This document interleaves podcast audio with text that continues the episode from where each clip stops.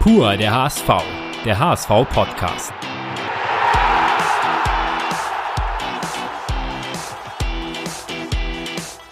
Herzlich willkommen zu einer neuen Folge von Pur der HSV, die 15. Ausgabe. Mein Name ist Lars Wegener und neben mir darf ich meinen geschätzten Kollegen Thomas Husmann begrüßen. Moin Lars. Wir haben wieder einen besonderen Gast, freuen uns auf einen Sommerneuzugang, Mittelstürmer und eine interessante Persönlichkeit, unsere Nummer 9, Robert Nester Bobby Glatzel. Moin, hi. Ich habe schon in der Ankündigung so ein bisschen gesagt, dein Name trägt schon etwas Besonderes. Wir nennen dich auch alle Bobby, so haben dich auch die meisten genannt, bezeichnet, mit denen wir uns vorher so ein bisschen über dich unterhalten haben. Und das hat auch eine besondere Geschichte, die, und wir wollen gleich damit mal starten, nicht mal alle kennen, die mit dir auch eine langere Weg zurückgelegt haben. Wir hören mal ganz kurz rein in einen Weggefährten, den du ziemlich schnell erkennen wirst, der damit auch eine Frage verbunden hat. Okay. Servus Bobby, hier spricht dein Ex-Trainer aus Heidenheim. Ich hoffe, du hast dich mittlerweile gut in der Hansestadt eingelebt und ihr fühlt euch mit der Familie wohl. Ich bin gebeten worden, dir auch eine Frage zu stellen. Das mache ich natürlich sehr gerne. Als ich vor unserem Spiel gegen den HSV gegen euch von Bobby gesprochen habe, waren die Journalisten nahezu entsetzt. Ja, warum Bobby, ob er richtig gehört hat? Dann sage ich, ja, bei uns hieß er Robert Glatzel Bobby. Dann hat er mich gefragt, warum eigentlich? Konnte ich nicht beantworten. Vielleicht kannst du jetzt die Aufklärung geben. Bis bald, schöne Grüße nach Hamburg, bleib gesund und munter und weiterhin viel Erfolg. Ja, Frank Schmidt, Trainer von Heidenheim.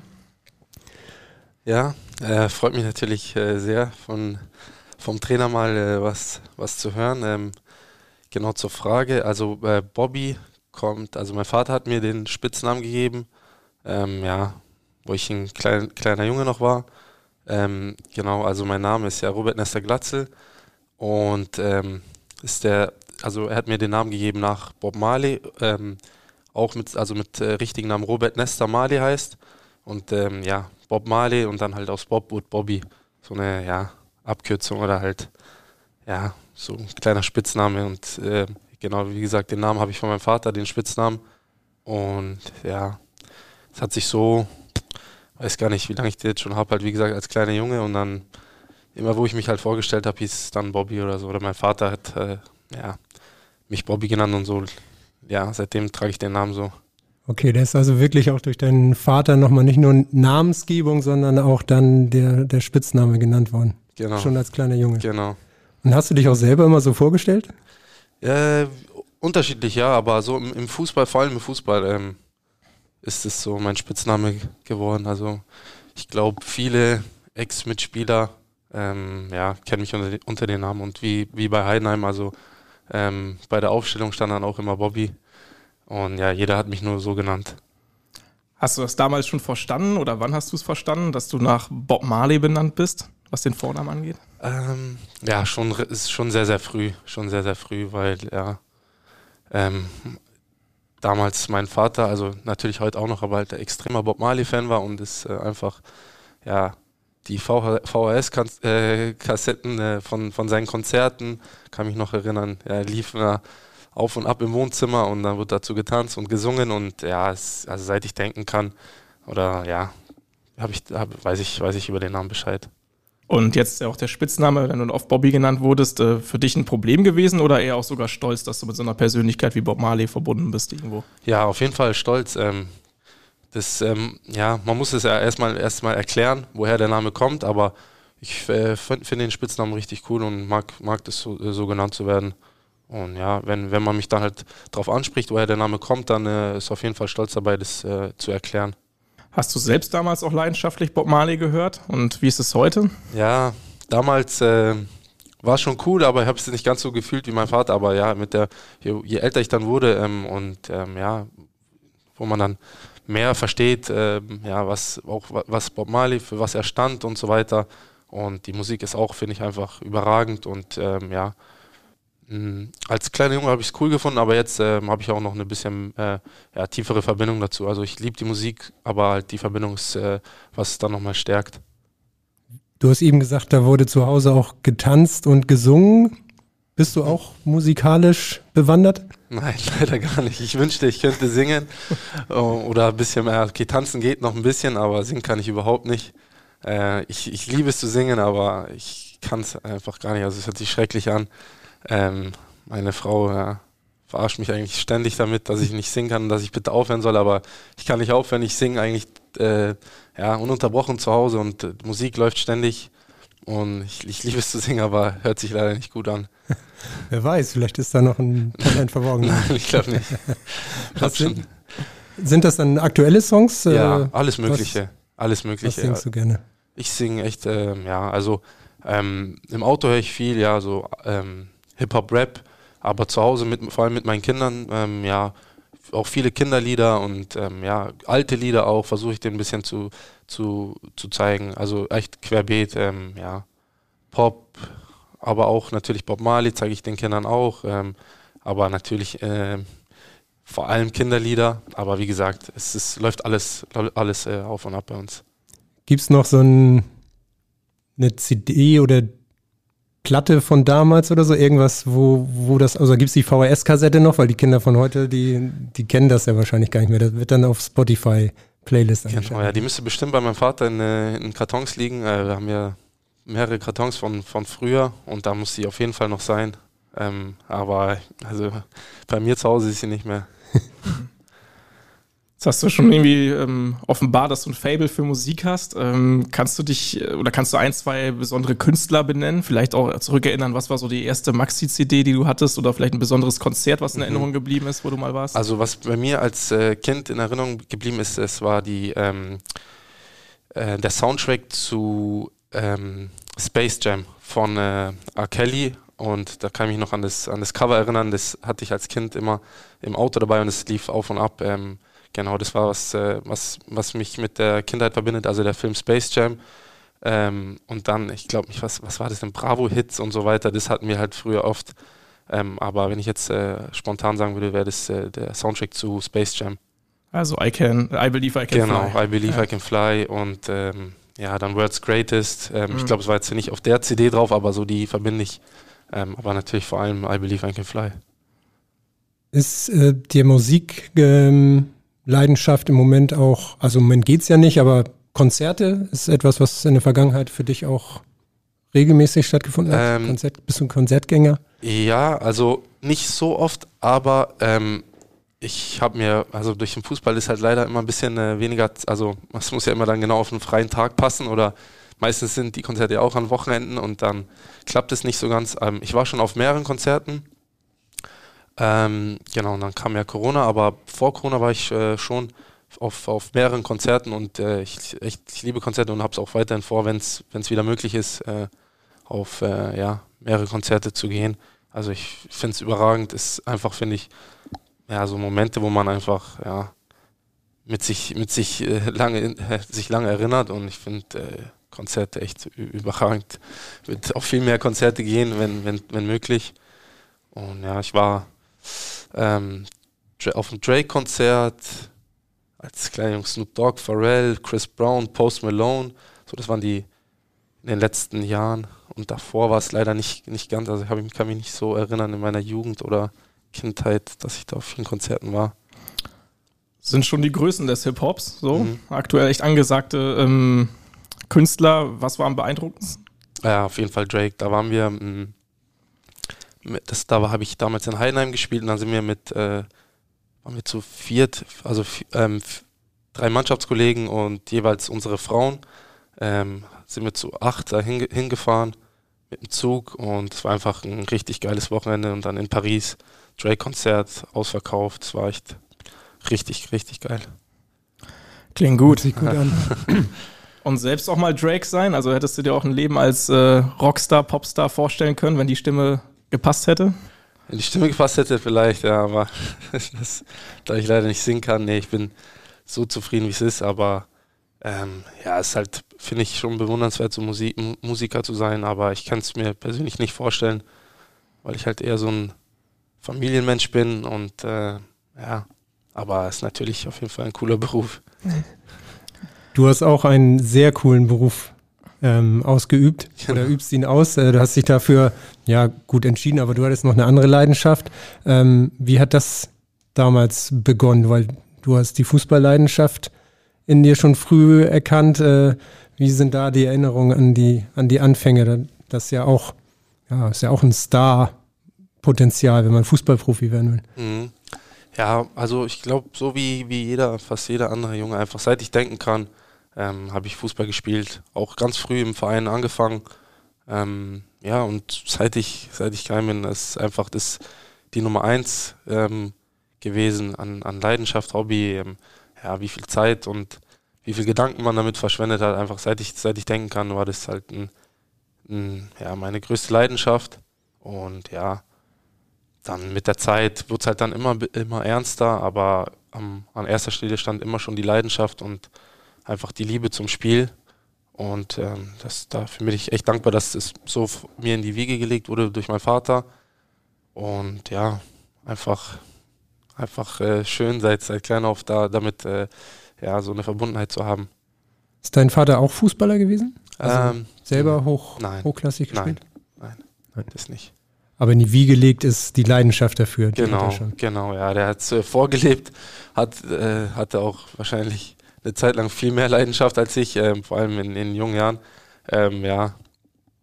Aber genau, ist einfach jetzt, das verbindet uns auch, dass wir einfach beide so eine Leidenschaft dafür haben und genau.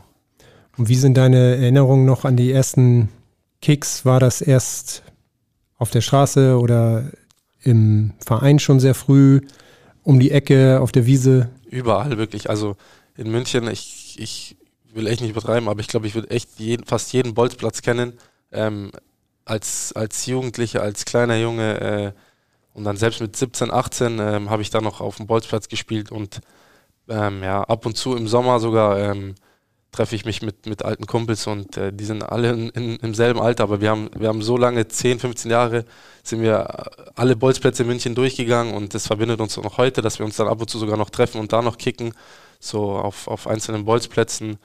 Aber auch, ich habe auch in München in vielen Vereinen gespielt, ich glaube 3, 4 Stück und dann auch noch ein bisschen außerhalb, also Fürstenfeldbruck und Unterhaching auch noch und genau, also ich war echt in München überall hier auf jedem Fußballplatz und jedem Bolzplatz unterwegs. Solltest du wieder ein Buch schreiben, die Bolzplatzplätze von München. Genau.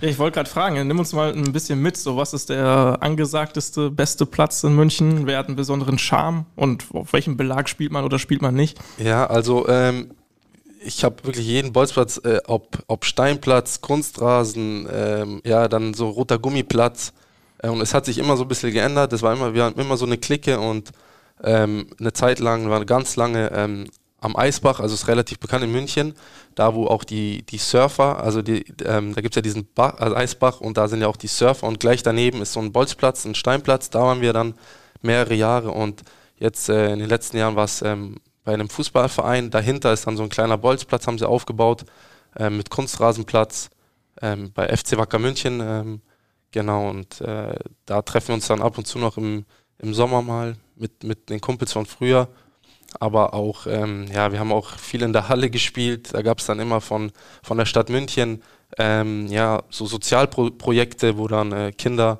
und Jugendliche umsonst spielen konnten in den Hallen und das war dann immer Montag in einem Stadtteil, Dienstag im anderen und dann bist du da die Woche durchgegangen und dann warst du Montag bis Freitag in jedem Stadtteil und hast dich mit deinen Kumpels getroffen und hast immer gezockt. Also München gut kennengelernt dann auch. Ja, auf jeden Fall. Umtriebig gewesen mit Fahrrad dann, mit Bahn oder? Mit Bahn immer. U-Bahn, S-Bahn. Ja. Und da gab es auch, egal welches Viertel, ihr habt alles ausprobiert. Genau, echt. Cool. Ja. Und wart ihr diejenigen, die die anderen dann geschlagen habt in den anderen Vierteln oder wart ihr gefürchtet oder? Ich würde mal sagen, so mit 10 bis 13, 14 nicht so, aber mit 14, 15 ging es dann los. Dann am Anfang musste man halt gegen die Älteren noch viel Lehrgeld bezahlen, aber mit 14, 15 hat es dann angefangen, dann habe ich schon so eine Erinnerung, dass wir dann schon alle abgezockt haben und dann halt auch, die Regel war dann immer so, halt man ist zu 4, zu 5 und man spielt, der Verlierer muss raus und dann musste man fast eine Stunde warten und am Anfang warst du da 2, 3 Stunden und hast nur 2, 3 Spiele gehabt, aber irgendwann hast du 2 Stunden durchgespielt Und genau, dann bist du nach Hause gegangen als Sieger. Und das ja, da war echt eine richtig schöne Zeit. Du hast in einem HSV-Live-Interview mal verraten und wir haben das auch gehört, dass du auch mit Karim Rabihic vom SC Verl dort auch zusammengespielt hast, genau, der ja jetzt auch in der 3. Liga gelandet ist. Genau, Karim Rabihic, genau. Das, ja, mit ihm habe ich heute noch Kontakt und ist auch einer von den Kumpels von früher, mit dem ich mich dann auch ab und zu im Sommer treffe und kicke, wenn es möglich ist. Und genau, er war auch einer von den Jungs, der dann immer ständig dabei war, ob man dann mal mit ihm gespielt hat oder mal gegen ihn. Und ja, man hat sich einfach immer über den Weg gelaufen und hat sich dann auch bei den kleineren Turnieren, wenn da mal Turniere ausgetragen wurden, dann getroffen, mal miteinander, mal gegeneinander gespielt und so. Und das war einfach, ja, da gibt es noch zig andere Freunde, die genau dieselbe Leidenschaft hatten und wie wir jeden Tag da nur Fußball im Kopf hatten. Wer waren damals eure Vorbilder? Von wem hast du Trikots gehabt und hast die getragen da auf den Streetplätzen? Ja, Ronaldinho. Und ja, ich glaube, damals war ganz, ganz, ganz groß Ronaldinho. Das war eigentlich fast von jedem Jungen. Aber ja, klar, dann mit den Jahren. Und dann kam dann halt Cristiano Ronaldo irgendwann. Und davor waren halt vor Ronaldinho halt Zidane. Das war halt immer so, wie es heute auch ist, die größten Stars. Und dann hat man die so nachgeeifert. Mhm. Dann so etwa genau in die Zeit hereinfiel auch die Weltmeisterschaft im eigenen Land, 2006. Da war München ja auch ein wichtiger Standort. Wie hast du das so erlebt? Ja, war unglaublich schön. Geiles Erlebnis. Da gab es dann sogar so eine Straßenfußballliga, heißt die Bunky Gut. Die ist relativ groß in München und die hat dann auch ein Riesenturnier neben der WM. Also in Anführungszeichen ein Riesenturnier, aber halt für uns kleine Jungs, Riesenturnier war das und dann war das einfach eine Riesensache mit dem Turnier, so eine kleine Mini-WM neben der richtigen WM und dann waren wir auch bei dem im Olympiapark, Public Viewing und so, klar, unfassbar schöne Zeit. Klingt gut. Wie konnte man das denn auch mit Vereinsfußball so ein bisschen kombinieren? Musste man da auch mal eine Notlüge ansetzen? Ich habe nicht Straßenfußball gespielt oder so. Ja, ich weiß gar nicht, ob ich das unter einen Hut bekommen habe. Ich kann mich echt kaum erinnern. Ich weiß halt, mit 10 bis 14, 15 habe ich ja noch nicht ganz so hoch gespielt und von daher hatte man da jetzt auch noch nicht 4-5 Mal die Woche Training, sondern es war vielleicht 2 Mal und dann noch ein Spiel am Wochenende, von daher ging das schon. Aber ich habe ja bis 17, 18 nicht unter Profibedingungen trainiert und von daher war es also weniger mit dem Training und von daher habe ich das dann schon irgendwie immer unter einen Hut gepackt. Aber ich habe bestimmt mal ab und zu ein Training geschwänzt, aber ich kann mir jetzt nicht mehr genau erinnern, wie viel es waren oder so, aber genau, je älter man halt wird und je näher es dann zum Profi ging, dann wurde es halt das leider halt, oder was heißt leider, aber wurde es halt das halt immer weniger, dafür halt immer mehr Profitraining. Wann ging das bei dir los? Du bist dann zuerst zur Spielvereinigung Unterhaching gewechselt. War das für dich schon dann professionelle Bedingung? Genau, also ich hatte keinen Profivertrag oder so, aber halt, man hat halt trainiert fast wie ein Profi, 4-5 Mal die Woche. Klar, also richtige Profibedingung ist ja für mich erst, wenn man jetzt auch, wenn es halt sein richtiger Job ist, wenn man morgens auch zum Training geht, aber man hat halt 4-5 Mal die Woche trainiert, also eigentlich jeden Tag der Woche plus ein Spiel am Wochenende. Du bist halt eigentlich nur noch mit Schule und Training beschäftigt. Und ja, ab Haching ging es dann so richtig los, wo man dann eigentlich kaum noch was von seiner Freizeit hatte. Wie war das für dich? Ja, war eine Umstellung auf jeden Fall, weil, wie ich ja schon gesagt habe, war eigentlich immer Straßenfußball und ja, viel Freizeit und viel mit seinen Jungs unterwegs und dann musste man sich halt entscheiden und musste halt man erwachsen werden und auf andere Dinge mehr verzichten. Und denke ich habe 1-2 Jahre gebraucht, bisschen damit, war nicht ganz so leicht. Und aber so ich würde sagen, wenn man mich ein bisschen kennt, bin ja ein bisschen Spätzünder, also hat ein bisschen länger gedauert und ich würde sagen, so mit zwischen 18 und 20 war es so ein bisschen eine Findungsphase. Und musste mich so an das Ganze gewöhnen, aber so ab 20 würde ich dann sagen, hat es dann einen Klick gemacht. Ja, du sprichst diese 1-2 Jahre an. Es ging also, wie gesagt, wie Lars schon sagte, mit 17 zu Haching, dann kurze Zeit später zu 1860 München, jeweils immer A-Jugend und zweite Mannschaft und dann hast du mit 19 einen Wechsel gemacht zu SV Heimstetten in die Regionalliga. Mhm. Hast da aber auch nur ein paar Spiele gemacht und bist dann sogar in die Bezirksliga-Mannschaft von Heimstetten gegangen. Genau. Ja, das war, würde ich sagen, so der schlimmste, also schwerste Moment in meiner Karriere, weil man hat, ja, man ist 18, 19 und andere spielen dann schon in der Bundesliga und dann ging es bei 60 dann nicht mehr weiter. Man wurde entlassen, also Vertrag nicht verlängert und es war einfach ja so ein Scheideweg. Also viele hat mich dann schon abgeschrieben und auch von der Familie war es dann so ein bisschen, ja, jetzt wird es dann mal Zeit, sich was anderes zu überlegen mit 20. Ja, also noch keinen einzigen Profi-Einsatz, keinen Profivertrag, nichts. Und dann geht man zu einem kleinen Verein in die Regionalliga. Und dann wird man auch noch, also ich habe ja dann da nicht mal dann die Chance gehabt zu spielen, hat mich in die Bezirksliga geschickt. Und ja, das war dann schon echt ein schwerer Moment. Und dann habe ich meinen Vertrag dort aufgelöst, nach vielleicht einem Monat. Also ich bin dorthin nach 60, dachte, okay, jetzt zeige ich mich in der Regionalliga. Aber habe dann kaum dort die Chance bekommen und genau wurde dann in die zweite Mannschaft geschickt, in die Bezirksliga. Aber dann habe ich meinen Vertrag aufgelöst und ja, bin dann nach einem Monat zu Wacker Burghausen gewechselt, auch in die zweite Mannschaft. Also sozusagen nochmal eine Liga drunter. Das war dann die Oberliga, also die 5. Liga. Genau, also in Bayern die Bayernliga. Und dann hatte ich da das Glück, dass ich dann bei den Profis mittrainieren durfte. Die waren damals in der 3. Liga und dann habe ich dort ein paar Profi-Einsätze bekommen in der 3. Liga, also durch Umwege ging es dann, also ging erstmal steil bergab und dann aber wieder ein bisschen bergauf durch ein paar Einsätze in der 3. Liga, aber war natürlich trotzdem noch lang nicht dann am Ziel. Gab es da in der Phase den Moment, wo du auch wirklich überlegt hast, ich muss wirklich was anderes machen? Nein, echt nicht. Also es war eigentlich schon verrückt, würde ich sagen, im Nachhinein. Aber es war, also je mehr ich vom Ziel entfernter war, desto entschlossener wurde ich. Also es war echt so eine prägende Zeit für mich, dass ich da immer raus bin nach Heimstetten und ja, mit keinem Cent und keinem Profivertrag. Und ich weiß nicht, ob ich da schon 20 war oder 19, 20 müsste ich da gewesen sein. Und wusste, dass ich kaum in der ersten Mannschaft, also in der Regionalliga spielen werde, aber trotzdem noch felsenfest davon überzeugt, dass ich es dann schaffe.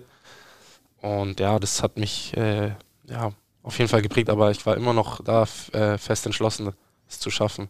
Was hat dich aufgebaut da noch in der Phase so? Also einfach dein eigener Wille, Antrieb? Ja, genau. Ich weiß nicht, was es war, aber ich glaube so der eigene Wille, weil einfach, dass ich gefühlt bei 60 schon kurz davor war, es zu schaffen und dann ja, aus dem Nichts nicht verlängert wurde und dann vorm Nichts stand und dann ja, nochmal 2 Schritte zurück machen musste. Das hat mich einfach extrem motiviert, das allen zu zeigen und auch mir halt, vor allem mir zu beweisen, dass ich es doch schaffen kann.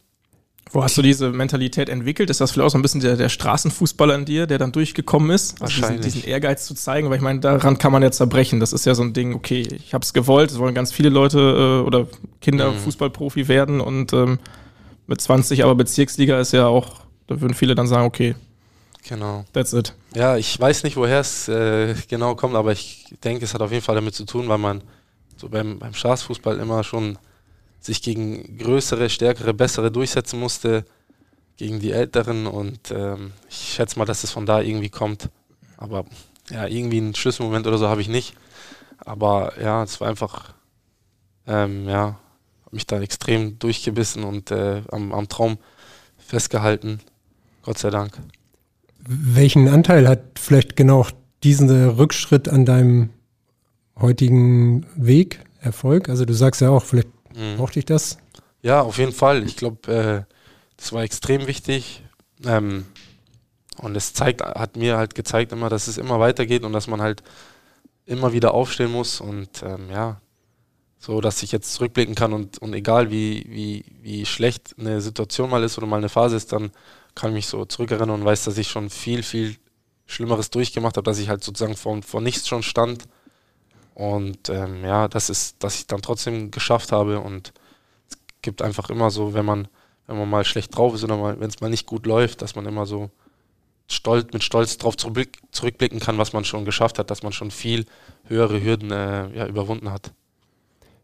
Wer hat dich damals unterstützt, noch an den Traum zu glauben? Ja, es war eigentlich nur mein Vater in dem Moment, was eigentlich auch verrückt war, also weil einem 20-Jährigen ich hatte da auch die Schule abgebrochen gehabt, ich ging da zur Fachoberschule, da habe ich die Schule abgebrochen, um mich auf meinen Traum zu konzentrieren, hatte zu dem Zeitpunkt natürlich dann auch keine Ausbildung gemacht und ja, das halt wäre eigentlich klüger gewesen, logischer gewesen, eine Ausbildung zu machen oder die Schule weiterzumachen, aber ich habe mich dann trotzdem dank der Hilfe auch von meinem Vater dann durchgebissen. Wie sahen die Gespräche mit deinem Papa dann aus?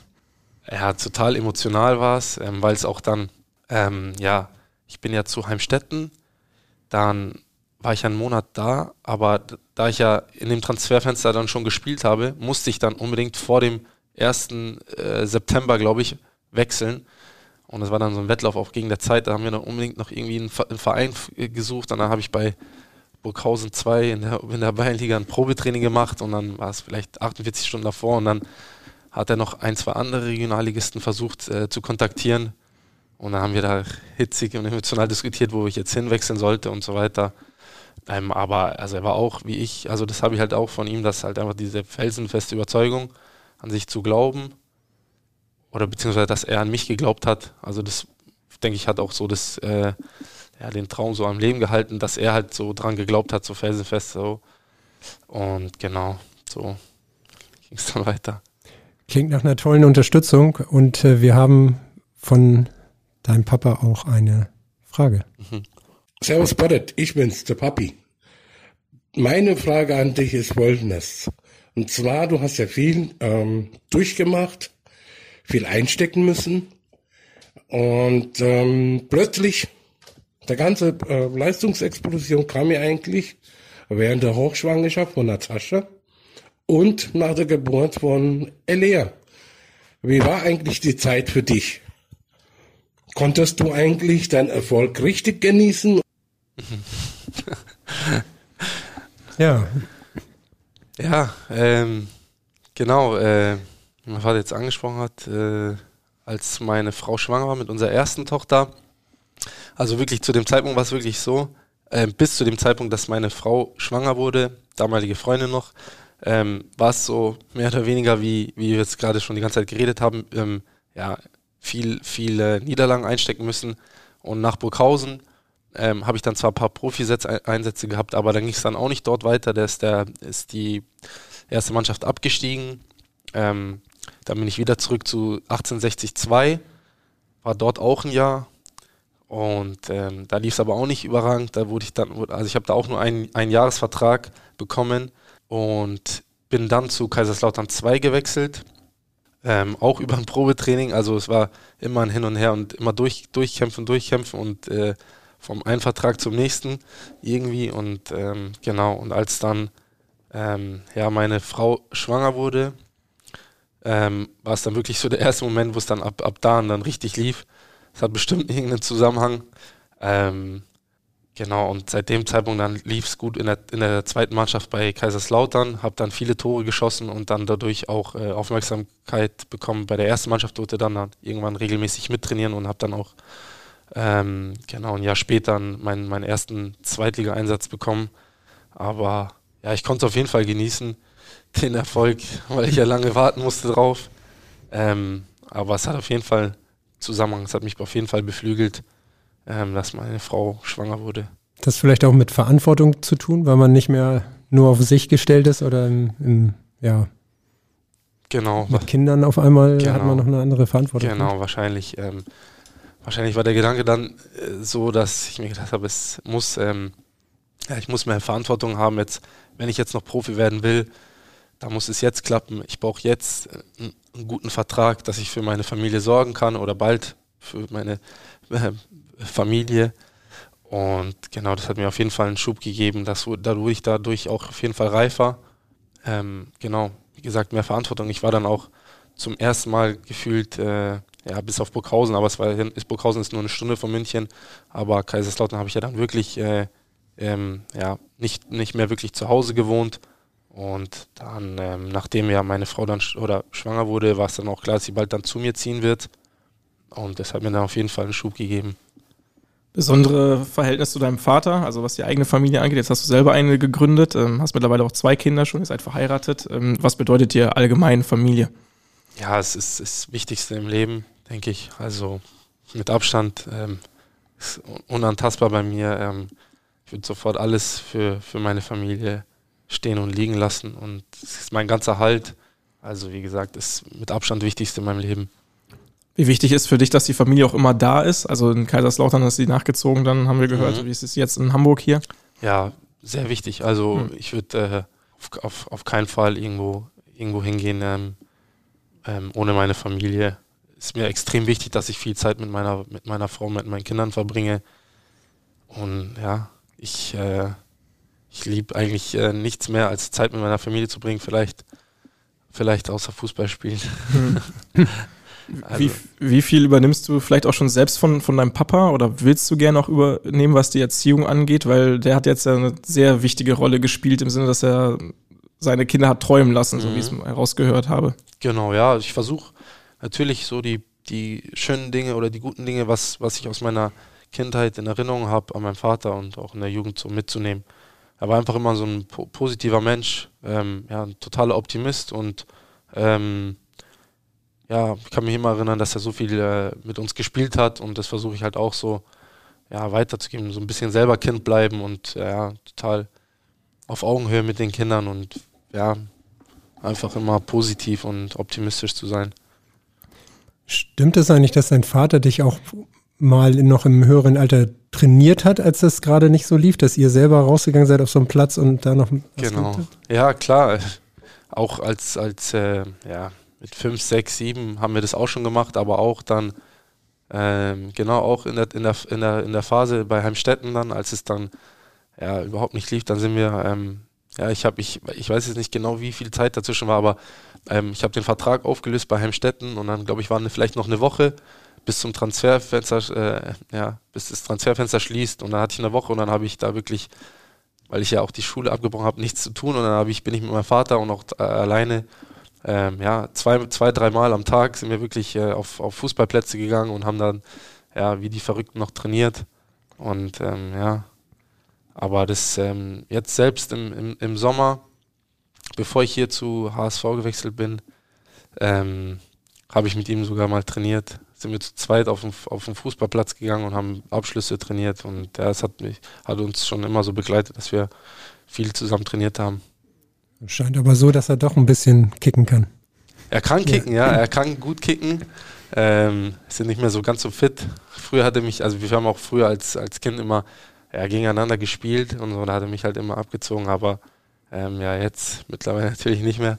Jetzt spielt er mir noch ab und zu die Bälle zu, aber früher haben wir auch ganz normal gespielt und auf jeden Fall ein guter Fußballer gewesen. Wie sieht sein Feedback so dir gegenüber aus? Also ist er jetzt auch noch bei den Spielen hier zu Gast zum Beispiel oder schaut er die im Fernsehen, sprecht ihr danach? Oder? Ja klar, er schaut eigentlich eigentlich jedes Spiel, wenn irgendwie möglich. Jetzt seit ich hier beim HSV bin, hat er, glaube ich, jedes Spiel geguckt.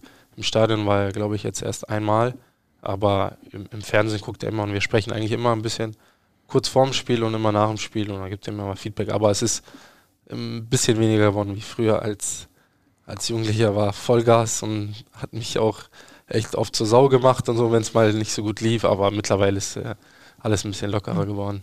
Wie sieht die Kommunikation so kurz vor dem Spiel aus, wo du das gerade noch angesprochen hast? Also habt ihr da einen festen Termin, dass du vorher nochmal kurz anrufst? Ja, oder? Genau. Ich rufe dann meistens im Hotel, rufe ich einfach nochmal kurz an und dann sprechen wir in 1, 2, 3 Minuten, je nachdem. Aber es ist nicht mehr so intensiv wie früher, weil ich ja jetzt auch schon ein bisschen länger dabei bin und er da ein bisschen entspannter geworden ist. Aber früher war es schon echt, hat dann immer mir Aufgaben gegeben, was ich mir vornehmen soll fürs Spiel und so weiter.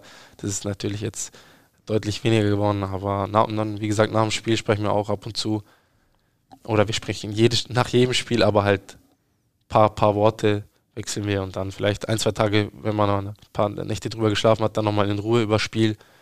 Aber er ist da auch Fan und kennt sich hier aus, was hier abgeht und verfolgt jedes Spiel. Jetzt haben wir eine Menge über deinen Vater erfahren. Er kommt ja aus Eritrea ursprünglich. Was bedeuten dir auch diese Wurzeln und warst du schon mal da? Ja, ich war schon mal da, leider nur einmal. Mit 18 war das. Und ja, also ehrlich gesagt, ich wünschte, ich hätte ein bisschen mehr Verbindung zu dem Land. Wie gesagt, ich war nur einmal da. Mein Vater war jetzt in den letzten Jahren öfters da, aber es war unfassbar, die Erfahrung. Es ist einfach eine andere Welt. Kann man sich echt gar nicht vorstellen, was da abgeht. War auf jeden Fall ein richtig krasses Erlebnis, einfach mal so Extreme zu sehen und was man halt hier für Probleme hat. Das sind dort die größten Geschenke. Also wird sich jeder über solche Probleme dort freuen. Und leider extrem armes Land. Aber die Menschen sind, obwohl sie gefühlt nichts haben, so herzlich, so freundlich und wirken so glücklich alle. Ist einfach auf jeden Fall eine Reise wert gewesen. Und ich will auf jeden Fall mal wieder dorthin. Erdet das einen auch so ein bisschen wieder? Also die Erfahrung scheint ja immer noch präsent zu sein, dass man da auch nochmal drüber nachdenkt und manche Sachen vielleicht dann noch anders bewertet in unserer Welt hier so? Ja, genau. Es war auf jeden Fall so und wenn ich da dran denke, dann erdet es auf jeden Fall ein. Aber es ist ja immer so ein bisschen schade, dass man sich immer an alles gewöhnt und dann vergisst man es leider. Man lebt halt im Hier und Jetzt und regt sich dann über so kleine belanglose Dinge mal auf. Aber wenn man das halt mit dem Problem dort vergleicht, ist es einfach gar nichts. Jetzt müssen wir natürlich den Übergang finden zum Hier und Jetzt, beziehungsweise so richtig los fußballerisch ging das bei dir ja auch dann beim 1. FC Heidenheim. Wir haben Frank Schmidt vorhin schon gehört, auch ein großer Förderer von dir. Wie sind deine Erinnerungen so an die Gegebenheiten von Heidenheim und was hast du da gefunden, was dann die Leistungsexplosion vielleicht auch erklären kann? Also was hat das ausgemacht? Ja, ist einfach ein familiärer Verein und ein Trainer, der so lange schon im Geschäft ist und auch so lange in dem Verein schon ist. Und einfach die Ruhe dort, dass man zusammenhält, auch wenn es mal nicht läuft. Und das war einfach einmalig dort, denke ich, dass auch schlimmere Phasen dann zusammen durchgestanden werden und dann nicht immer die Schuld bei den anderen gesucht wird, sondern dass man einfach zusammensteht und dadurch dann zusammen wächst. Und so war es auch in Heidenheim.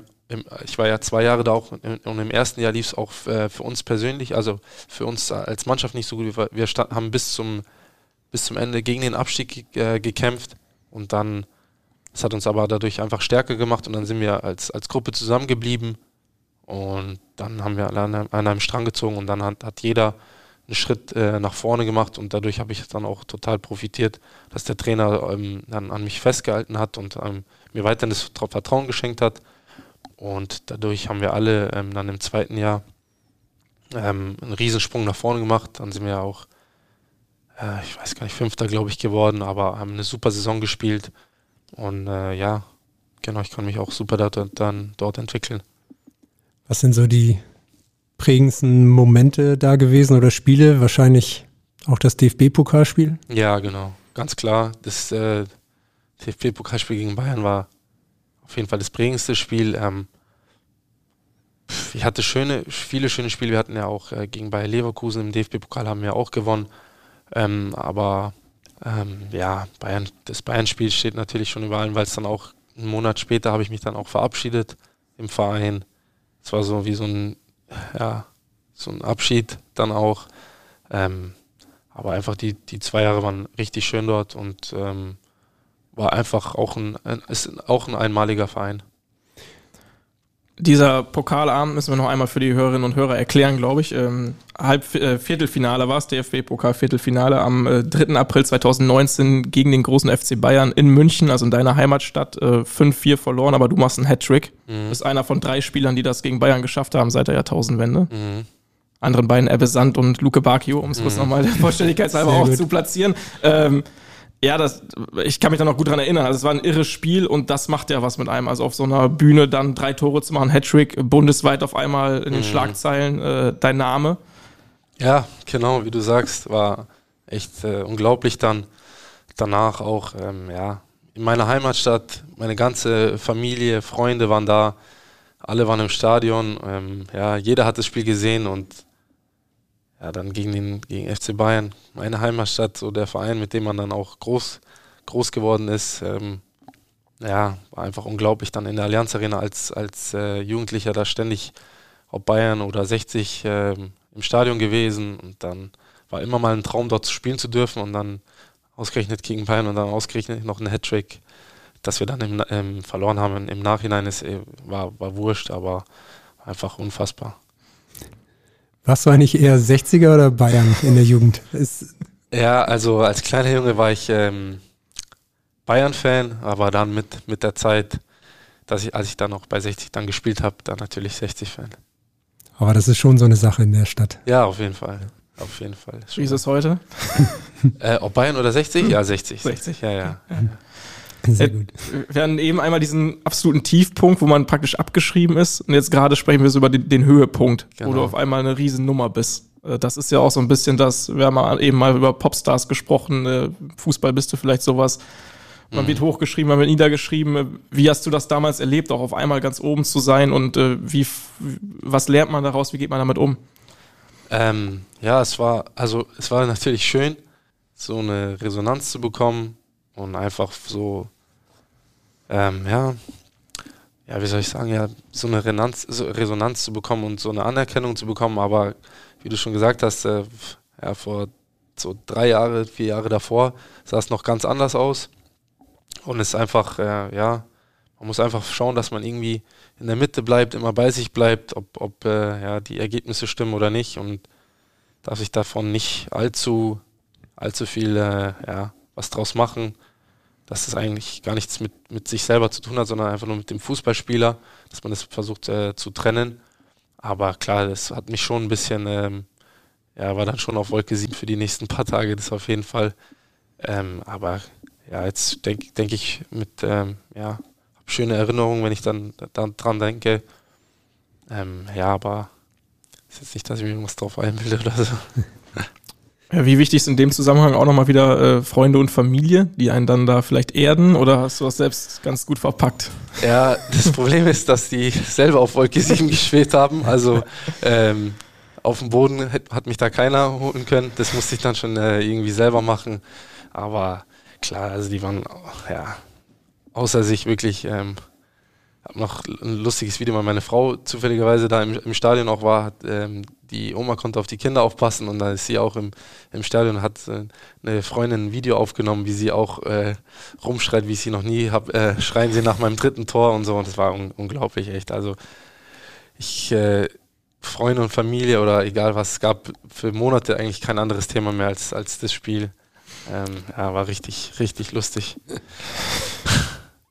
Sind da auch Schulterklopfer gekommen, die man nicht erwartet hätte? Ja, oder? Natürlich. Ja. Also es WhatsApp und Facebook und was weiß ich. Also so viele Nachrichten hatte ich natürlich noch nie. Und ja, ist halt auch dann irgendwie lustig, wenn man halt sieht, so welche damaligen Weggefährten dann auf einmal dann schreiben und ja, wie du es schon gesagt hast, Schulterklopfen aus dem Nichts und mit denen man eigentlich gar nichts mehr zu tun hat. Und ja, und dann ist halt, das muss man halt dann einfach trennen. Aber ich habe mich einfach so gefreut für meine Familie, dass man denen auch so eine Freude dann bereiten konnte und dass sie sich so mitgefreut haben, war einfach richtig schön. Kannst du das gut trennen oder hast du das auch erst gelernt oder gibt es da auch Erfahrungen, wo du gesagt hast, oh, wollt ihr nicht normal machen? Ja, das musste ich auch lernen. Das muss man einfach, man verliert sich dann vielleicht mal, wenn dann zu viele Schulterklopfer kommen und so, dass man sich dann an das Schulterklopfen gewöhnt und dann, dass man sich dann vielleicht verliert und dann immer Lob erwartet und dann mal vielleicht so ein bisschen traurig ist, wenn dann mal der Lob nicht kommt und es dann erwartet. Und das habe ich aber, denke ich, jetzt schon mittlerweile gelernt. Ja, ich denke, durch die Erfahrung, durch die Früherfahrung damals, denke ich, konnte ich das trotzdem gut trennen, da mit dem Bayern-Spiel. Aber genau, Es war eigentlich eher schon so, dass durch die ersten Profi-Einsätze, dass dann schon viele Schulterklopfer kamen, aber da ich damals niemanden hatte, der mir damals auf die Schulter geklopft hat, als es nicht so gut lief, konnte ich das da schon trennen, aber durch das Beispiel war es natürlich noch viel extremer, aber das konnte ich auf jeden Fall dort schon trennen, dass die Leute, die sich damals nicht gemeldet haben und dann auf einmal kamen, dass ich trotzdem einfach nur bei meinen engsten Freunden und bei meiner Familie geblieben bin. Wer sind so noch engste Freunde und gibt es die eigentlich auch im Fußballbusiness, also Kollegen, oder sind es dann also Kollegen? Ja, im Fußball ist nicht ganz so leicht. Ich würde jetzt nicht sagen, dass ich viele Freunde habe im Fußball, aber so ja, 1, 2 habe ich auf jeden Fall gefunden. Zuletzt in Heidenheim, in Cardiff hat sich das leider nicht so, es ist leider nicht so geblieben, dass ich da irgendwie, ja, dass sich da richtige Freundschaften entwickelt haben. Aber ja, Karim Rabihic habe ich ja schon angesprochen oder auch Dennis Thomalla von Heidenheim, Tim Skarke von Darmstadt, so würde ich sagen, dass das richtige Freunde sind, mit denen ich auch noch heute Kontakt habe. Und ja. Das ist ein gutes Stichwort. Wir haben nämlich eine Frage von einem Freund von dir. Mhm. Hey Bobby, ich bin's Dennis. Ich habe gehört, du bist bei euch im Podcast. Und ich wollte dich immer schon mal fragen, wer ist eigentlich besser im Volleyball? Ich hoffe, wir sehen uns bald wieder, mein Freund. Liebe Grüße. Ja, das war Dennis Thomalla, verabschiedet auch mit mein Freund. Mhm. Da ist mehr als nur zusammen Fußball gespielt. Genau. Wie ich schon gesagt habe, ist ein guter Freund mittlerweile. Wir haben uns in Heidenheim kennengelernt und haben uns super verstanden und sind Freunde geworden. Und wir haben auch Kinder im selben Alter ungefähr. Unsere Frauen verstehen sich auch super. Und weil er jetzt gefragt hat, wer am besten im Volleyball ist, wir waren im letzten Sommer zusammen im Urlaub, haben gemeinsam Urlaub verbracht in der Türkei und da haben wir fast jeden Tag Volleyball gegeneinander gespielt. Und ja, er ist auch gut im Volleyball, aber ich bin trotzdem schon noch ein bisschen besser. Größenvorteil, genau. Lang mir auf der Zunge. Genau. Nee, und wir haben auch immer, haben uns super verstanden. Tischtennis haben wir auch immer miteinander gezockt, da ist er auch richtig gut. Also wir haben einfach so viele Themen, bei denen wir uns super unterhalten können und viele gleichen Interessen haben. Und also ich verstehe mich einfach super mit ihm und wir können auch über Fußball stundenlang reden, aber nicht nur über Fußball. Und das verbindet uns, denke ich, einfach.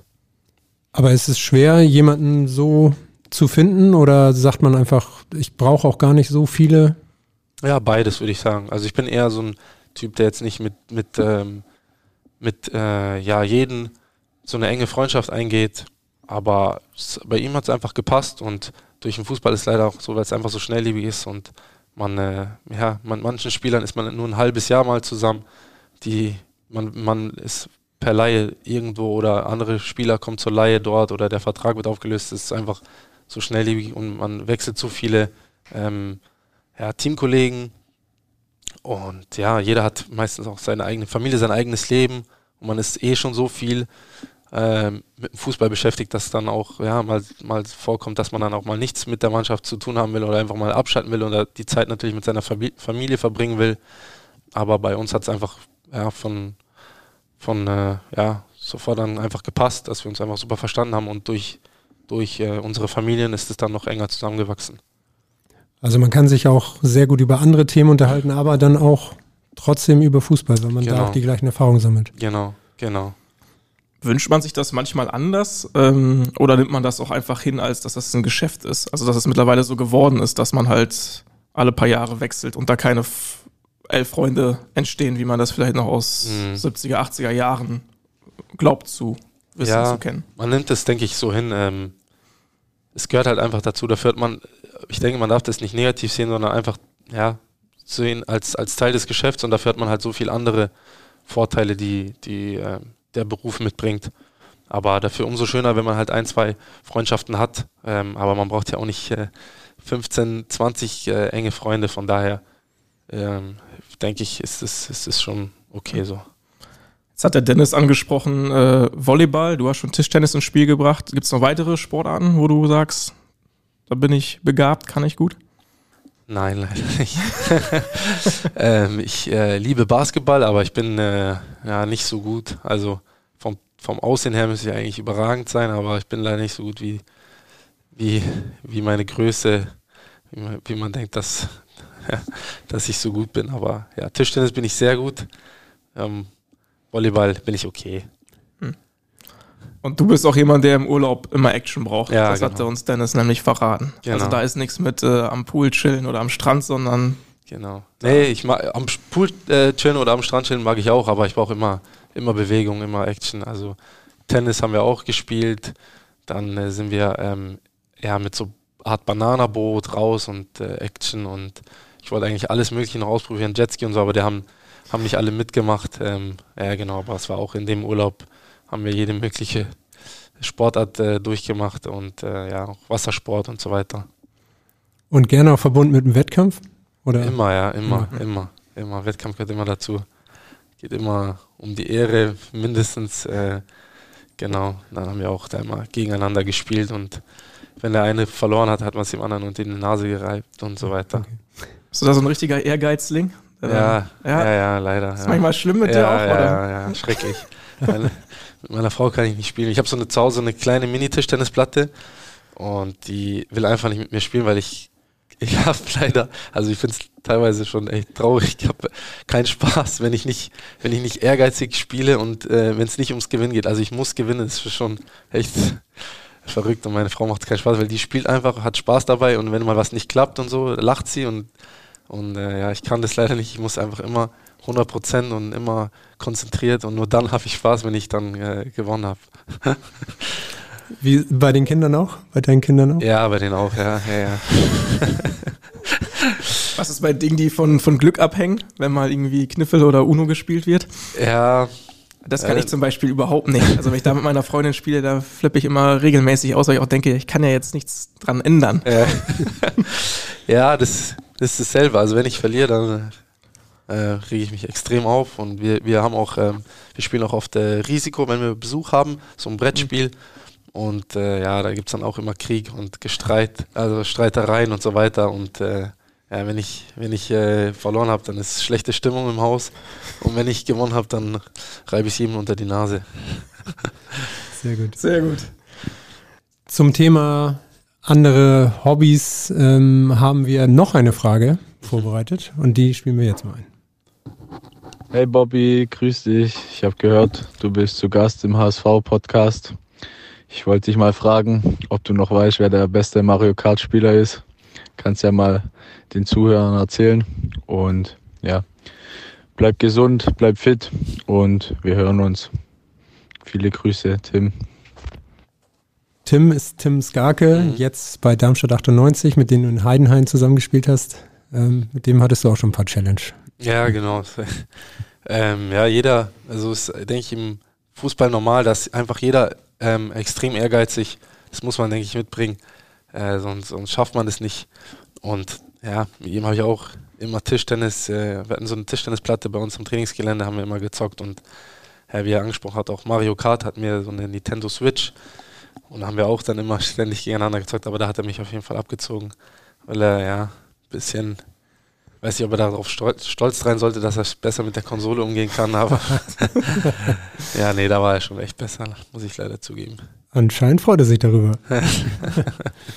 Wie ist das aktuell Tischtennis in der Mannschaft gerade? Wer ist da so? Wer kann dir das Wasser reichen? Wir haben bis jetzt noch keine Platte aufgebaut, aber da würde ich mich echt aufs Fenster legen. Ich habe die anderen noch nicht spielen sehen, aber ich bin mir echt sicher, dass ich alle abziehen werde. Anzi Suhon soll ein guter Spieler sein. Okay. Hat zumindest behauptet. Stand im Campus auch eine lange Tischtennisplatte, glaube ich. Ich weiß gar nicht, ob es die da noch gibt. Okay, können wir mal spielen. Ist auf jeden Fall mal ein Auftrag, eine Tischtennisplatte in die Mixzone zu stellen. Ja, echt. Guter Vorschlag. Wir haben viel über Freundschaft gesprochen, müssen jetzt ein bisschen die Brücke wieder zum Sportlichen kriegen. Gute Freundschaften, die überstehen meist auch Entfernung. Und Entfernung war für dich das, was nach Heidenheim anstand. Wechsel nach Cardiff City, 2. englische Liga, Cardiff in Wales. Erzähl da mal, das Wechsel ins Ausland, sogar Rekordtransfer, munkelt man, 6 Millionen hat Heidenheim bekommen. Wie kam der Wechsel zustande? Wie hast du das Abenteuer erlebt? Ja, der Wechsel kam, ja, also war ein klassischer Wechsel einfach, wie man sich es vorstellt.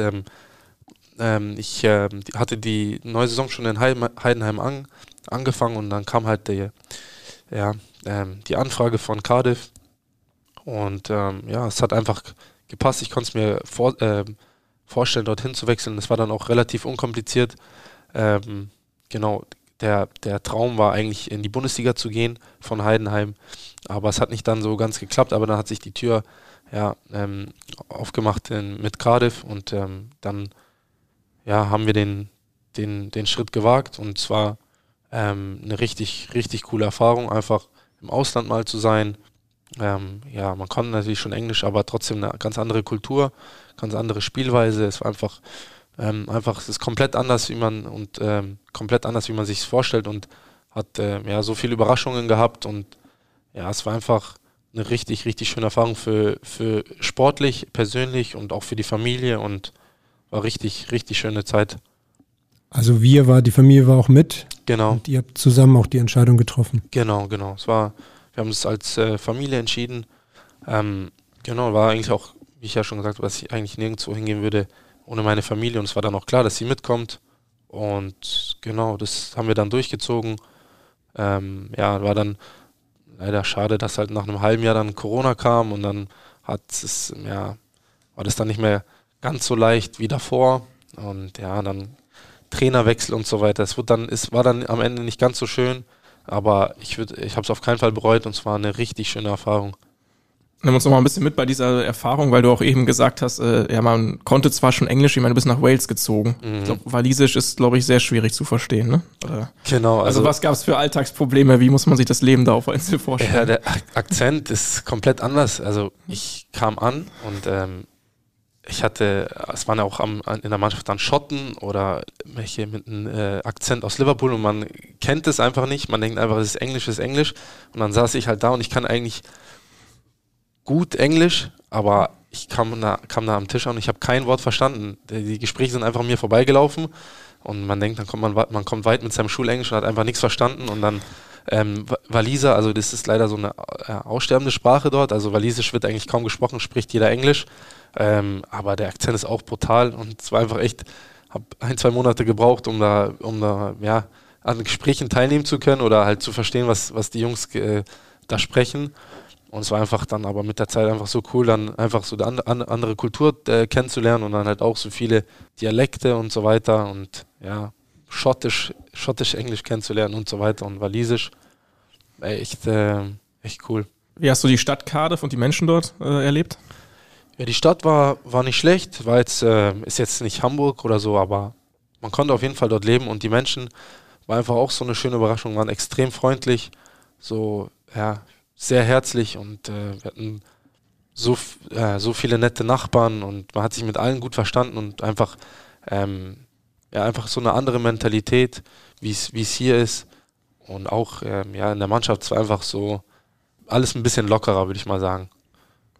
Und hast du das Ganze so als Abenteuer auch gesehen? Also es ist ja schon etwas, man ist eigentlich, hast es beschrieben, totaler Familienmensch, aber dann schon irgendwas Neues kennenlernen, ist ja eigentlich genau die andere Seite vielleicht auch.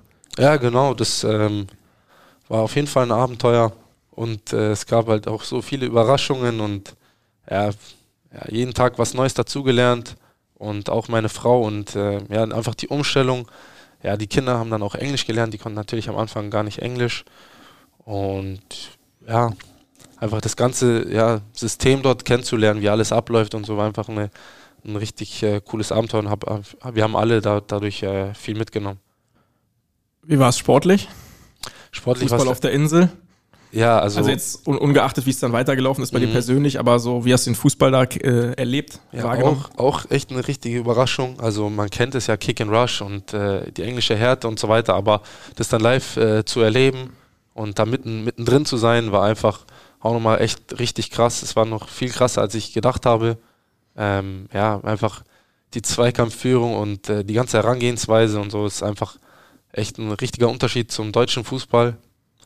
Und ja, also so viele Gegensätze, so Trainingseinstellungen und so locker, also überhaupt nicht wie hier, aber dafür dann in den Spielen, in die Zweikämpfe reingehauen, das wäre hier wirklich unvorstellbar und es war einfach richtig krass, das mal miterleben zu dürfen und dabei zu sein. Ist das das, was du am meisten mitgenommen hast auch, dann wieder hier im Training? Weil dann gab es ja die Rückkehr zunächst nach Mainz und dann jetzt zum HSV. Genau, das habe ich auf jeden Fall mitgenommen, einfach so die ganze Zweikampfführung, wie dort reingegangen ist und ja, wie viel dort eingesteckt wird und wie viel dort man einstecken muss, vor allem als Stürmer, weil die gefühlt die Innenverteidiger reingehen können, wie sie wollen und es wird eh nichts abgepfiffen und das hab ich dort auf jeden Fall mitgenommen. Das war so, das würde ich mit Abstand, ja, der größte Punkt, ja, würde ich sagen, dass ich den mitgenommen habe. Wie angesprochen, es ging dann zurück in die Bundesliga, doch noch das vorher erwähnte Ziel zu Mainz 05. Wie war das für dich, dann in der Bundesliga wirklich zu spielen? Ja, also ein Traum, der dann in Erfüllung gegangen ist. Mit 27 dann doch noch Bundesliga zu spielen, war ein richtig schönes Erlebnis. Ein Geschenk, würde ich sagen. Und ja, ich habe es richtig genossen, ich meine, auch wenn es nur so eine kurze Zeit war, meine ersten Bundesliga-Minuten dann, wo man dann seit Kind auf hintrainiert und ja, das immer als Ziel hat und dass es dann doch noch geklappt hat, war richtig schön. Also die Momente gehen auch noch durch den Kopf. Auf jeden Fall, ja. Ich, wie gesagt, war nur 3-4 Monate in Mainz, aber ich blicke da echt mit Stolz zurück, dass ich dann doch noch geschafft habe, Bundesliga zu spielen. Und weil man ja so viele Weggefährten hat und so viele Freunde und die einfach denselben Traum haben und dass ich dann geschafft habe, einer von wenigen Freunden und Wegbegleitern, auch so viele Ex-Mitspieler und so weiter, ging man auch viele, nicht Freunde, gegen man sich dann durchsetzen musste und so weiter. Und dass es dann doch noch geklappt hat, war einfach richtig schön. Wie hast du das halbe Jahr sportlich als Mannschaft erlebt? Also als du hingewechselt bist, war Mainz ja tief im Keller. Mhm. Dann nicht nur Klassenerhalt geschafft, sondern gefühlt alles gewonnen. Und auch wenn man ja jetzt die Mannschaft sieht, spielt er in der Bundesliga auch eine sehr gute Rolle. Mhm. Ja, war echt richtig krass, der Zusammenhalt. Habe ich so echt noch nie erlebt, muss ich ehrlich sagen. Also es war unfassbar. Wir haben klar auch dann Spielglück gehabt, aber der Zusammenhalt und ja, die Bereitschaft und war einfach einmalig. Man hat sich mit jedem so auf Anhieb gut verstanden und es war echt ganz komisch, wenn man sich vorgestellt hat, dass es ein paar Monate davor total am Abgrund waren und so ein Sauhaufen und was weiß ich, da gab es ja Streit mit Verantwortlichen und so weiter. Das war gar nicht vorstellbar für mich, weil einfach, als ich da war, war einfach alles intakt und wir haben jedes Spiel gewonnen und dann haben wir einen richtigen Lauf genommen und ja, es hat so viel Spaß gemacht, da jeden Tag ins Training zu kommen und ja, die Stimmung war einfach top, unter den Spielern, auch im Trainerteam und so weiter, das hat einfach total harmoniert.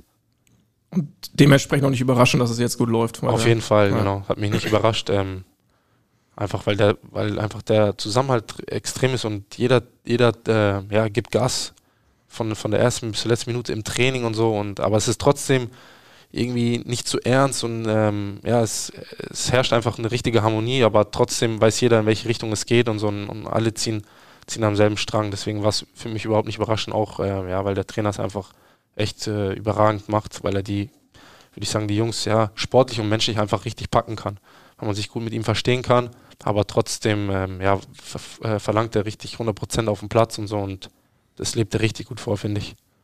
Für dich ging es zum HSV. Nimm uns nochmal mit, wie der Kontakt zustande kam und wie dann die Entscheidung gereift ist, das auch machen zu wollen. Ja, genau.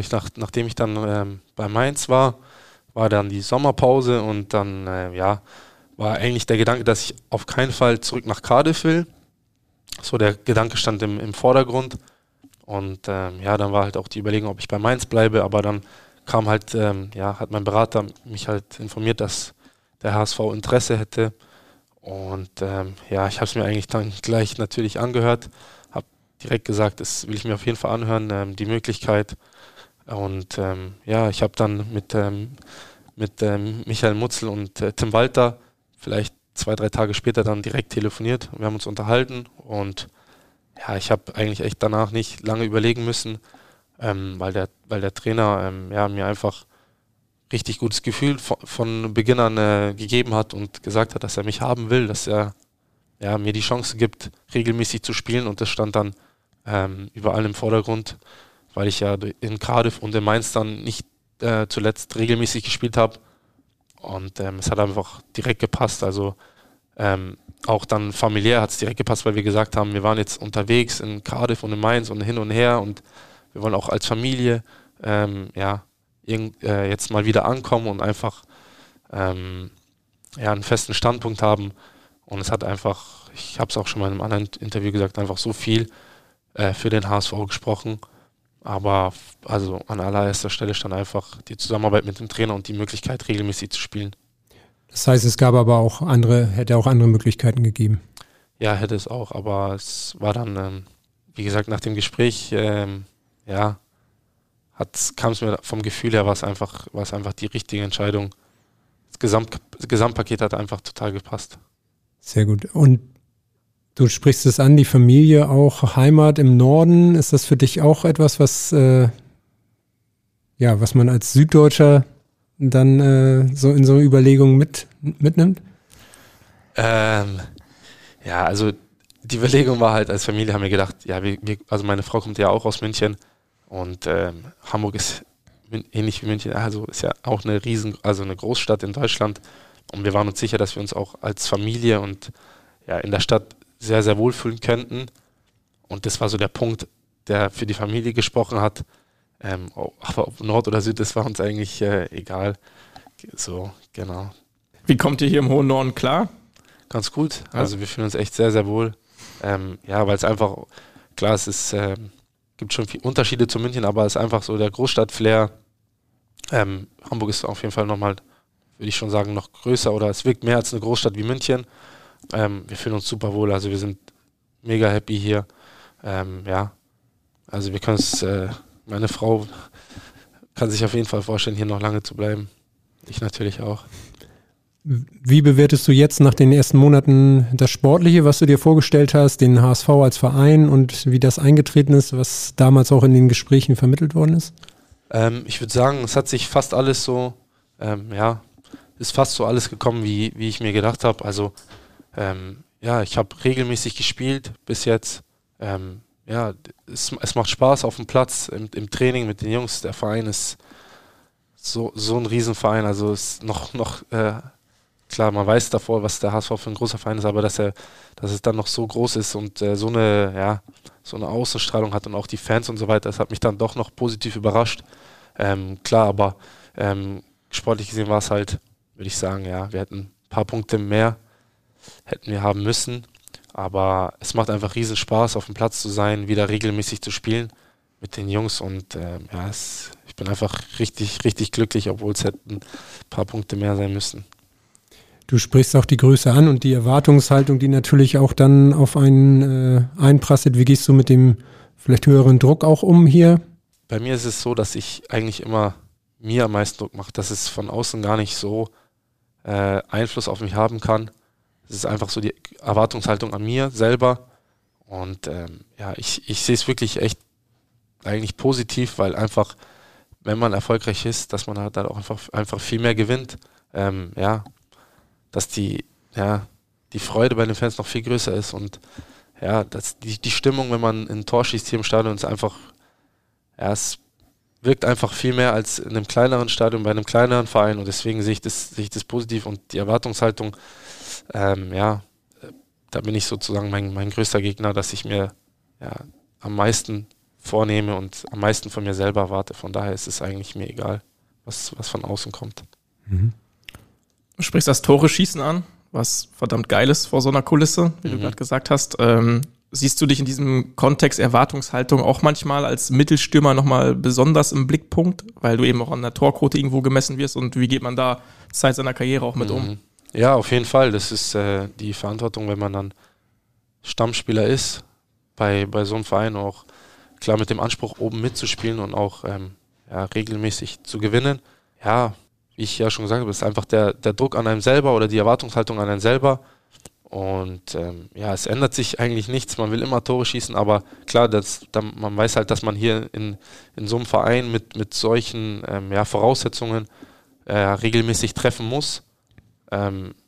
Aber das ist ja auch, also ich sehe es, wie gesagt, positiv, weil es einfach schön ist, so eine Erwartung an sich selber zu haben oder dass andere sowas von einem erwarten. Das zeigt dann auch, dass man einen guten Weg gegangen ist, dass man bei so einem guten Verein, bei so einem großen Verein in so einer Position stehen darf. Hast du da über die Jahre auch so ein gewisses Mindset entwickelt oder hast du ein Rezept, wie du dich jetzt mal aus einer kurzen Torflaute wieder herausarbeiten kannst? Also uns ist zum Beispiel aufgefallen, dass du unglaublich viel nochmal extra Torschüsse machst nach dem Training, dass vielen auch noch individuell arbeitest. Also bist das so ein Ding, wo du sagst, gut, Training am Ende auch durch deine ganze Vita hat sich ja durchgezogen, schlägt immer. Genau, ja, das ist so, ja. Genau, das ist so mein Mindset, dass immer, dass ich habe mir halt immer so fest, also ich habe mir fest vorgenommen, immer nach dem Training oder vorm Training einfach immer extra Einheiten zu machen. Und es zahlt sich vielleicht nicht heute aus oder vielleicht nicht morgen, aber auf lange Sicht wird sich's auszahlen. Und so denke ich, kann man auch in meiner Karriere sehen, dass es auch durch Umwege, aber immer wieder so ein bisschen nach oben gegangen ist. Und das habe ich einfach durch das viele Training, durch die vielen Extraeinheiten geschafft. Und das trage ich bis heute in mir, dieses Mindset. Und genauso werde ich das auch hier angehen. Und einfach auch, dass es immer mal wieder Höhen und Tiefen gibt und einfach immer an sich arbeiten und irgendwann auf lange Sicht zahlt sich's aus und am Ende wird abgerechnet und genauso werde ich es auch hier angehen. Jetzt hat der HSV die jüngste Mannschaft in der zweiten Liga. Du bist 27 Jahre alt, manche sagen bestes Fußballeralter. Fühlst du dich selbst eigentlich jung oder alt in der Mannschaft? Ja, leider fühle ich mich alt in der Mannschaft. Das ist auch ungewohnt für mich. Das ist auch so eine neue Situation für mich, weil eigentlich immer, dann auch, obwohl ich in Mainz 27 war, aber durch die Erfahrung, dass da so viele gestandene Bundesligaspieler waren, immer noch zu den Jüngeren kam. In Cardiff war es auch eine relativ alte Mannschaft mit viel Championship- und Premier League-Erfahrung. Und so, das ist jetzt so eine neue Situation für mich, weil ich ja jetzt schon Bundesliga gespielt habe, auch Championship und auch einige Zweitliga-Einsätze und wie du schon gesagt hast, zu den Älteren hier gehöre mit 27 und jetzt sehe ich mich auf jeden Fall zu den Älteren, wenn wir jung gegen alt spielen, dann bin ich jetzt immer bei den Älteren, also keine Chance mehr. Früher war es immer noch, konnte ich immer, je nachdem, immer hin und her pendeln, je nachdem wer da war, aber jetzt bin ich ganz fest bei den Älteren. Wir haben auch noch eine Frage eingeholt aus der Mannschaft, auch von einem ganz Jungen, mit dem du des Öfteren zu tun hast. Moin Bobby, hier ist Jonas. Ich habe eine Frage an dich und zwar, welchen Marvel-Film findest du besser? Avengers Infinity War oder Endgame? Ja, Jonas David, Richtung Film geht's jetzt. Also ich finde Infinity War besser. Mit Jonas verstehe ich mich echt überragend. Er ist auch einer, mit dem ich eigentlich ständig nach dem Training immer noch ein paar Extra-Einheiten mache oder wir spielen gegeneinander irgendwelche Challenges, Ball hochhalten oder so und auch mit ihm zusammen im Kraftraum arbeite und er ist ein bisschen jünger als ich, aber er erinnert mich von der Einstellung her ein bisschen an mich, weil er auch extrem viel so an sich arbeitet und Extra-Einheiten macht und immer nach dem Training noch an sich arbeitet und ich verstehe mich super mit ihm und wie er schon gefragt hat, wegen dem Marvel-Film, da haben wir auch so eine Verbindung, weil ich auch die Marvel-Filme liebe, wie er, und dann haben wir uns auch schon ständig über diese Filme unterhalten. Aber ich finde Infinity War besser. Sehr gut.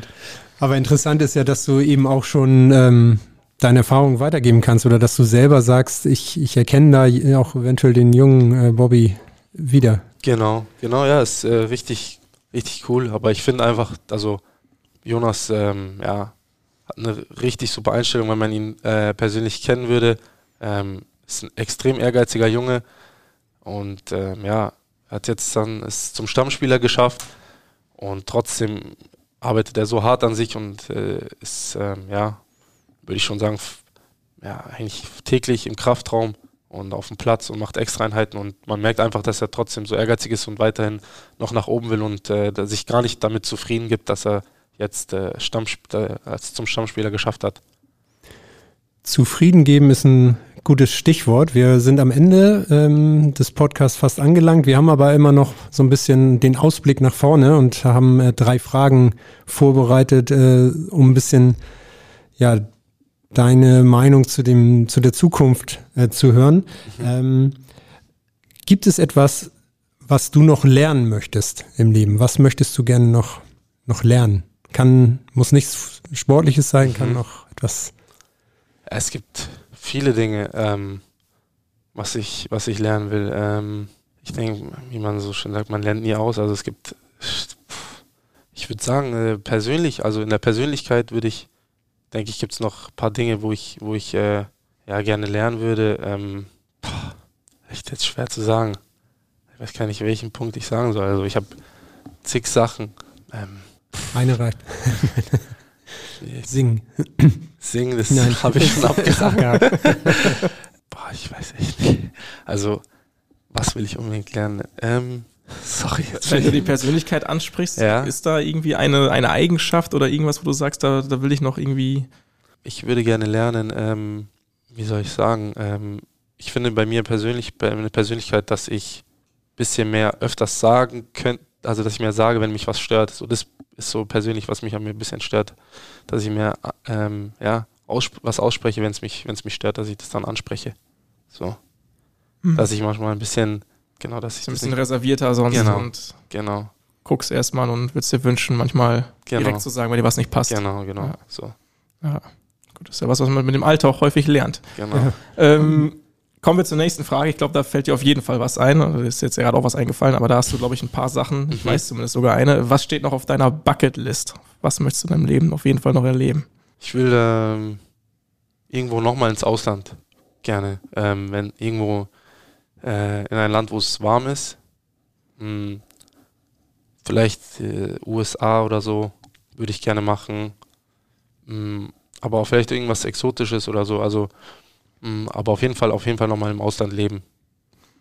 Nach der Karriere dann? Oder lässt sich das auch noch verbinden? Ja, vielleicht, wenn es sich verbinden lässt oder vielleicht danach. Je nachdem, man weiß ja nie, was die Zukunft bringt. Aber wenn es mit dem Fußball klappen könnte, irgendwie zu verbinden, wäre cool.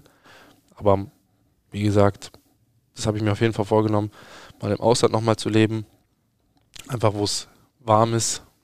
Mal schauen, ob es klappt. USA, hattest du schon einmal verraten, dann nochmal kurz nachgehakt. Was reizt dich so sehr an den Staaten? Ich glaube, so die Lockerheit auch. So. Ja, die Mentalität einfach. Ich würde das einfach gerne mal hautnah erleben, wie das dort ist. Einfach mal, das fand ich halt, was ich auch dann in Cardiff erlebt habe, dass man immer in Deutschland lebt und dann mal raus aus Deutschland kommt und dann halt andere Dinge mal sieht und so viele Dinge mitnehmen kann und dann schöne andere Dinge erlebt und das denke ich, dass es auch in den USA auch viele coole Sachen gibt, was man da mitnehmen kann. Letzte Frage zum Zukunftsthema. Was würdest du gerne weitergeben an andere?